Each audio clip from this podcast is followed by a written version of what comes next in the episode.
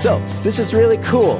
We're returning to this journey that Jesus is on. We're joining back into this story of our hero, Jesus, and we see that he is returning to Capernaum from his uh, area tour. Let's say Jesus has done a regional tour, a bit of a rock star. He's touched people's lives, he's freed people of demon possession, he's healed people, he's called his disciples, and he's done kind of what is what we would consider the establishment of the fact that his ministry has begun.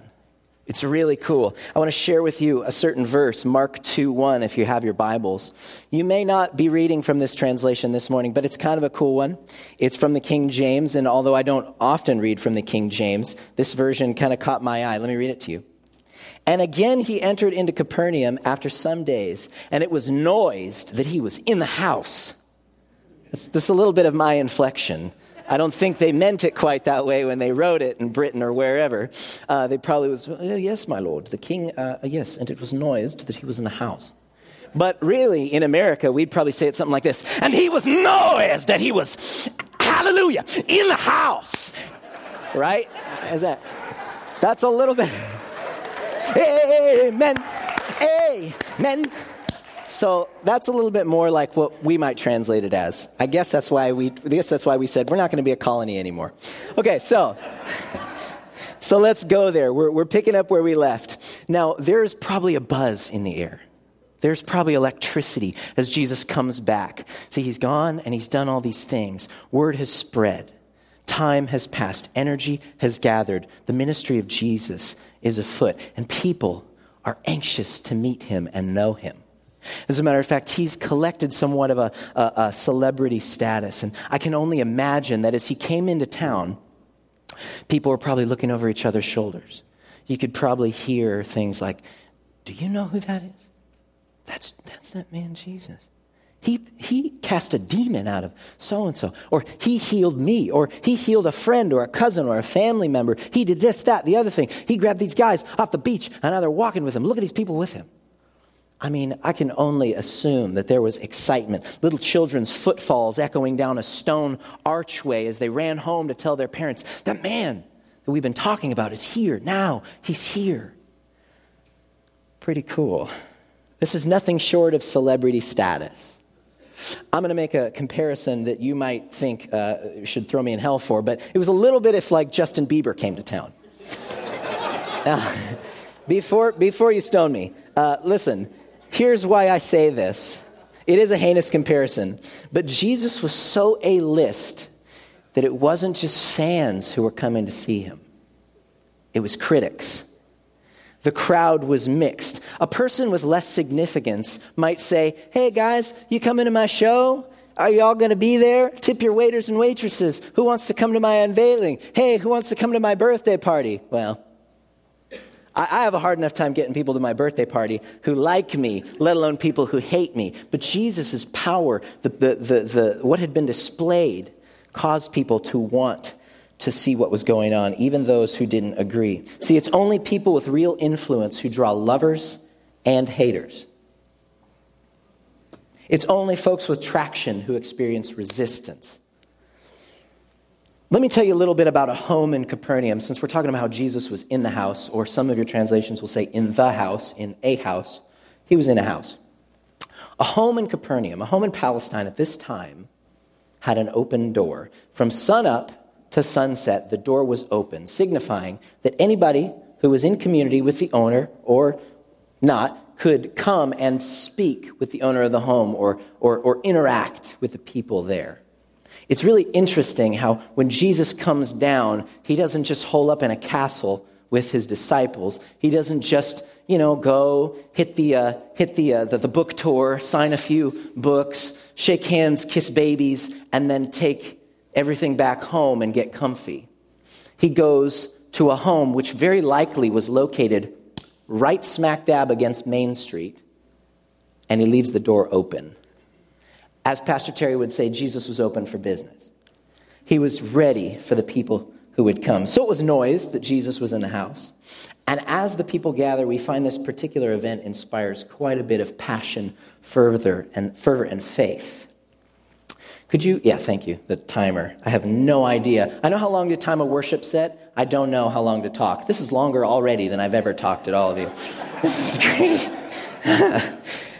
Bam, and we're done. Okay, so um, so Jesus was sitting in this home. I want you to imagine this. It was probably wall to wall with people. The moment he came in and sat down, we can assume, well, first of all, that his disciples were with him, and then the entourage, then the entourage's entourage. And of course, you know somebody wrote home and said, hey, Jesus is going to be here at this time. So those people were there.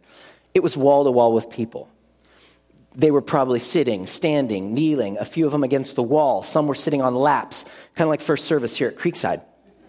And uh, people are inching closer and closer as some latecomers come in the back door. Um, I just want you to imagine present day. What would you do to get into this house? I, it's crazy to me. I mean, we will drive hours to see our family, right? And totally awesome. I'll get on a plane for a wedding, or I'll, I'll, I'll, I'll drive across country for a funeral. I'll shell out bucks for a rivalry game. I mean, I'll, I don't have one yet, but I go to a high school reunion maybe. Um, but, anyways, I know I'm a, I'm a kid. That wasn't okay. So, but imagine, imagine that this man who can heal anyone comes to town. I mean, what would you do to get into the house? Put yourself in the position of a Jew in Capernaum at this time. You might actually believe that this man has come to liberate you from the Romans. What would you do to get into the house? Tickets are sold out, but you're going to get there. Because it's into this situation that four friends come carrying a man on a stretcher. And this man was paralyzed. Some of you have probably heard this story before. But these guys, they were men of resource and faith. They wanted to see their friend healed. Now, let me tell you about the roof of this house that I've told you about the doorway of. The roof of a house in Capernaum, much like this platform, was probably very flat. It was frequently used for quiet and solitude. People would go to their rooftops when they were studying or if they wanted to press in in prayer to God. This rooftop was flat, and the construction was likely like this it probably had flat beams about three feet apart. The way they filled in these beams would have been they'd take brush and clay, they'd tightly compact it together, and then they'd marl the top over. The roof was literally largely soil and not rarely would host life. Because in seasons of rain and growth, grass would actually grow on these roofs. Pretty cool. It, it's, it's fascinating to me that if you were to uh, ascend to one of these roofs using the outside staircase, which there often was, an outside staircase on the outside of the building, you would find soil. This is perfect for what these men intended to do. The roof would have been built using those beams, like I said, and so there would have been spaces in which one could dig through. It would have been a simple conclusion Jesus is there. We're going. We can't get in the door. We're going through the roof. Made Tom Cruise jealous. Okay. Return to Mark. Let's look at 2 4 through 10. So, being unable to get to him because of the crowd, they removed the roof above him. When they had dug an opening, they let down the pallet on which the paralytic was lying. And Jesus, seeing their faith, said to the paralytic, Son, your sins are forgiven. Let's stop there. So, first, these men had audacious faith. Can you imagine? You do not own the home, you may not even know the owner. But you are digging through his roof in an effort not only to meet this man named Jesus, but to introduce him to someone that you hope, you know maybe, can heal from the oppression of uh, paralysis. I, I, just, I want to imagine this. It, these men believed so that they would carry a man, a fully grown man, step by step up a staircase, probably all on one corner, each on one corner of the pallet. Their arms were tense, their legs, their calves as they went up. Their necks were probably locked, their shoulders braced. This is an all out, no guts, no glory move. They are betting it all on what could very well be a new beginning for this man. And you know what's amazing to me? I love how God does these wonderful works that he stacks metaphor on metaphor. What does it look like when you dig a hole and then lower a person into it? It's a little bit like a funeral, isn't it? But in fact, this is a rebirth. It's almost like Christ is prefacing the resurrection. It's almost like he's prefacing the fact that we are all born again, dead to sin and alive in Christ. Blows my mind. I love it when God does that. It's awesome. So these men, uh, and this is a little term I like to say, these men had faith. Their faith had mustard on it. Their faith had a little mustard on it. You know what I'm saying? It was Dijon mustard. It wasn't just plain yellow, it had some spice to it. I love this. I love this. And the heart it must have required. You see, this man was, he was probably lying on his back, looking up at them. His eyes were probably joyful. They were probably fearful. They were probably hopeful. Can you imagine the eyes of a friend as you are lowering them down into what is most likely the greatest event of their life? And Jesus looks at him in those eyes and he says, Son, your sins are forgiven. This is not a cop out. In America, when we think miracles, we're visual. We want the bang. We want visible, visual miracles, lights, camera, action. We want it all. We want people in wheelchairs to stand. We want the blind to see. We want it all. But in this time period, to tell someone that their sins were forgiven, that was it all. Let me break it down for you. In this era, to be forgiven of your sins was everything. They believed that if your body was broken, if you were diseased, paralyzed, or had any malforms in, in yourself, if, if you were messed up, basically, they believed that God was levying punishment against you. Because they had learned through their time in the desert that God would let them experience discomfort when they abandoned their morality. And so they translated this to their everyday lives. To be an invalid was to be cursed by God. They did not understand that Jesus was here to wear our infirmities, carry our transgressions, and free us. They only condemned those who were already condemned. They just, it didn't make sense to them any other way. What's important to understand about this man is he probably agreed. He was raised in a society where it was all his fault. We don't know how long he was paralyzed for. It's possible that from childhood on, it's possible that he was in an accident, it's possible that a number of things happened, but it is almost for certain that he believed it was his fault. I want to tell you this morning that if you have, if, if you are a new Christian, maybe not even a Christian, you might be an atheist and you're just checking it out. Can I just very, very clearly and concisely tell you that, that the Jesus we're talking about this morning does not agree? That he loves you and that he is not angry with you. And there is probably very little you could do that would earn you such a horrible punishment. So if you are under the bondage this morning that would say that every bad and horrible tragedy in your fault is in your life is your fault, let me free you from that because that isn't true. Amen? Okay. He probably lived in the crushing grip of shame and self loathing, thinking he was the cause of his own turmoil. I knew a counselor once, and I've been to a counselor, which you probably are surprised to hear because you think I'm perfect. Um, I heard a counselor once say that over the thousands of patients they'd had all of their career, they could cure every single one of them if they only believed one thing.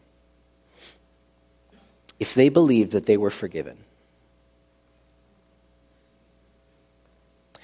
More important than the broken body is the broken mind, the broken heart, the broken spirit, and the shattered soul.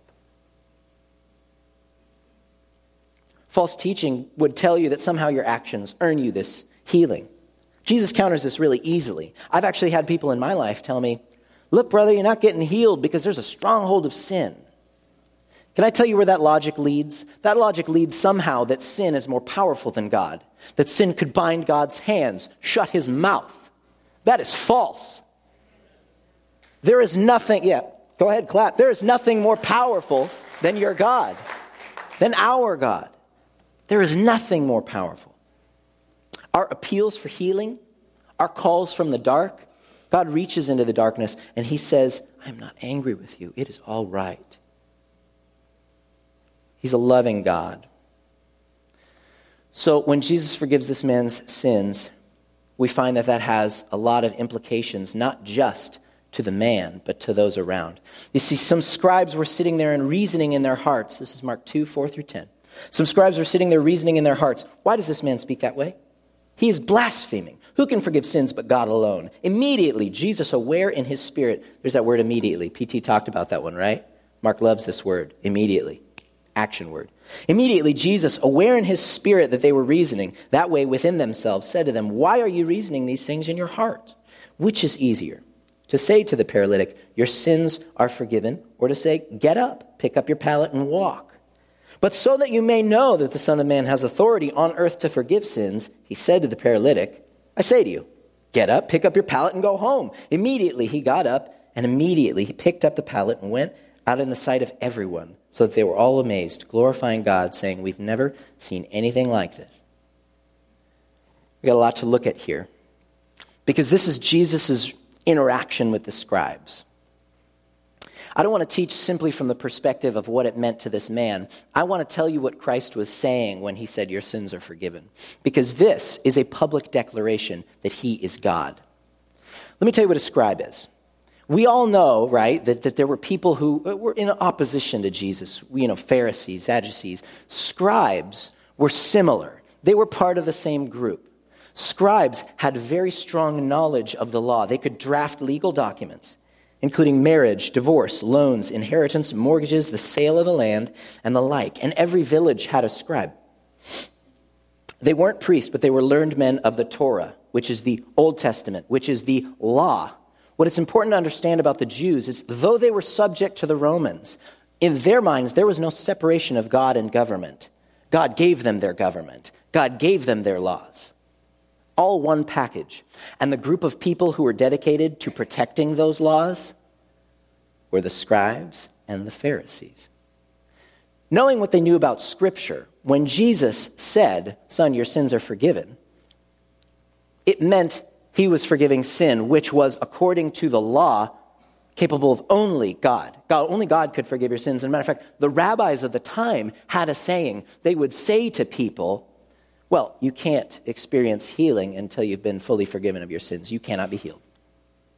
So Jesus basically goes, I forgive you of your sins. So this is what they're doing. Wait a second. He, so he's forgiving? But only God can. Blasphemer. This is wrong. This is terrible. And they jumped immediately to a denial of who Jesus was. It doesn't matter that they had heard the truth, it doesn't matter that maybe some of them had even witnessed miracles. They simply deny cast it out, and in their minds, do you know what they were doing? They were assigning the death penalty to Jesus. At that moment, when he said that, they reasoned it out, and by their laws, they thought, oh, well, this guy's going to get stoned, and we're going to make sure it happens. We kind of forget that it, it wasn't just overnight that Jesus was taken in. Like I said, he had critics, and they were watching, looking for a reason. And here was their first strong bit of evidence because in their presence he declares himself God, essentially. For those who knew what that meant, they probably kind of gasped and they began to sift in their hearts. So Jesus asked them point blank. It's funny, he doesn't wait for them to say anything because they probably aren't. He asks them point blank, Why are you reasoning this in your heart? What is easier to say? Although, in our eyes, you guys, it's easier for a person to forgive sins. In their day, to forgive someone's sins was again to claim to be God, and for a human to claim that was blasphemous. So here's the wildest thing anyone could say your sins are forgiven. Anyone could turn to another person and say, Oh, yeah, your sins are forgiven. I mean, theoretically. They'd stone them, but they could do it. And there was no proof that they had or hadn't been forgiven. And that is always why scribes felt comfortable, I'm sure, to say, oh, yeah, well, he's blaspheming and we're just going to make sure he dies. There's no conclusive way to prove a person wrong. But Jesus, knowing that, decides to declare it by leading them into the conclusion that he's claiming the authority of God. Knowing this, he addresses their doubts and follows up his forgiveness with a healing. I don't know if any of you watched Law and Order, but this is that moment where they're like, well, prosecution, if blah, blah, blah, blah, blah, blah, blah, blah, blah, blah, blah, blah, blah, blah. And all of a sudden, someone stands up and goes, but he didn't.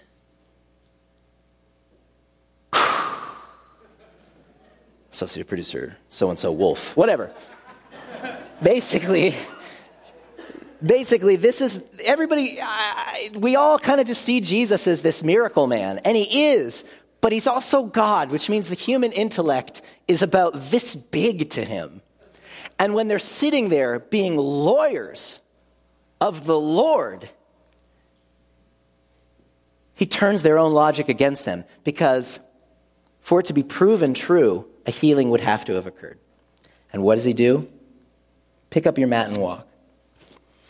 The first thing that we need to know about this for our lives is that Jesus touches us in order of importance. The heart first, the body second.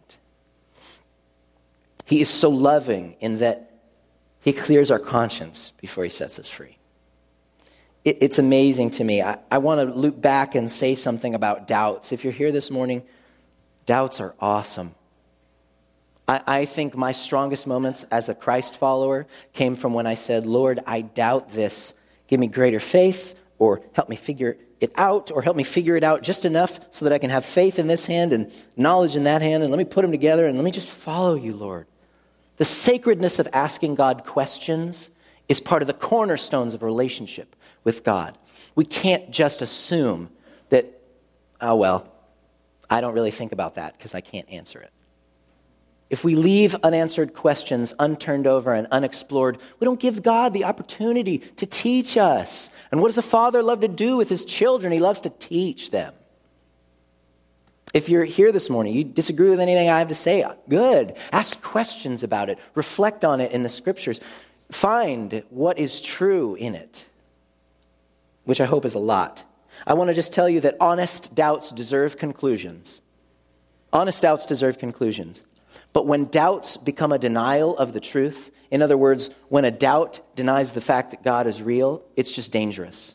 It's just a danger to you, to yourself. Like that counselor said, someone might know, oh, yeah, God forgives me. But if they don't believe it, it's dangerous. That doubt is just dangerous. It will cripple a life.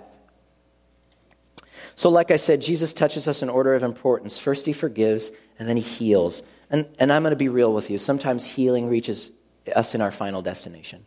Sometimes we, we aren't healed until we see him face to face. And that is a, a struggling part of reality, but in, in, in, in, other, in other ways, he does heal our lives. Some of you kind of know my story. I'm born of a long line of addicts and abusers. As a matter of fact, my mind is host to kind of a nightmare of, of chemical and generational craziness. Um, confirmed. but the truth is that God's brought me safe thus far with His grace. Because if I knew that His grace was always extending to tomorrow morning, then I can step by step follow Him.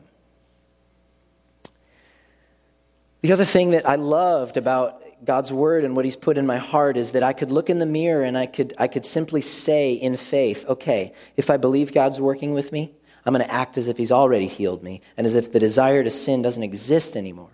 Because Philippians 2:13 says, "For it is God who works in you to will and to act in order to fulfill his good purpose." The key to what I'm saying right now is faith is the first step for us as a people. If I didn't have the faith to look in the mirror and say, "I don't feel healed right now of whatever's going on in my mind, whatever it may be, whatever that counselor or that psychologist said, I don't feel healed." But in faith, I'm going to walk out as if I am, and I'm going to conduct myself in a way that says, God's healed me, and I'm just simply going to act that way. A lot of times, church, we don't act, we don't feel our way into acting. Does that make sense to you? A lot of times we simply don't feel like going to work. What do we do though? We get up and we go to work, and pretty soon our feelings catch up. We cannot act, we cannot feel our way into acting, but we can act our way into feeling what is true. Sometimes our hearts sort of follow slowly. But it's in this faith that we're able to walk in forgiveness of ourselves, forgiveness through Jesus. This morning, I just want to invite you guys into the house where Jesus is. Come in from the street, through the roof if you have to.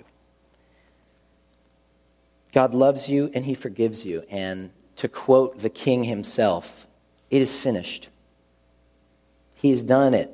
The work is done. Come and receive. Be an heir of the kingdom, a son or daughter. I just love it. I love it. It is finished. But for those of us, Creeksiders, who have experienced this radical life change, for those of us who have met with this world changing Jesus, the time is now for us to help Jesus touch other people's lives. People need to belong before they believe. Their belief and faith helps them behave. So this morning, I just want to ask you who are you carrying to Jesus? Who are you carrying step by step? Up the stairs, through the roof. You see, uh, as Christians, we believe that we're sinners saved by grace, which means that we were sick, have the cure. If we believe that the world is sick, we got to be rolling out the gurneys, people. And then rolling them back to wherever, here or somewhere else. I'm not trying to get people in the house. I'm just saying, if you got the cure and you believe it, share it. Because you are either a missionary or you're part of the mission field.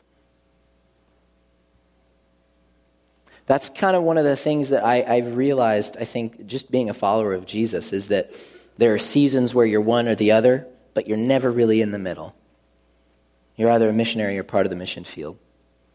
So let's take a page out of Jesus' book for the, for the community of Martinez, for our families, for our kids, our spouses, our friends. Let's touch people's hearts and then change their direction. Let's feed their stomachs and then engage their minds. Let's practically love people. Set them free, set them free. Creekside, you guys do a great job of outgoing in ministry. Since I have come here, and I'm gonna, I'm, a, I'm gonna probably scare you a little bit. As a pastor, you can actually get a little jaded seeing a lot of different churches that kind of just sit, that kind of just wait. We don't wait here. We do an excellent job of gathering. Then we grow through the word and worship, and then we go. And I love that. You guys are inspiring. I just want to fan the flame this morning. Whether this morning you needed to hear your sins are forgiven, or whether you needed to hear, let's go, let's take the mission out there. Let's hit the mission field. This life changer, Jesus, he is, he is asking for a response.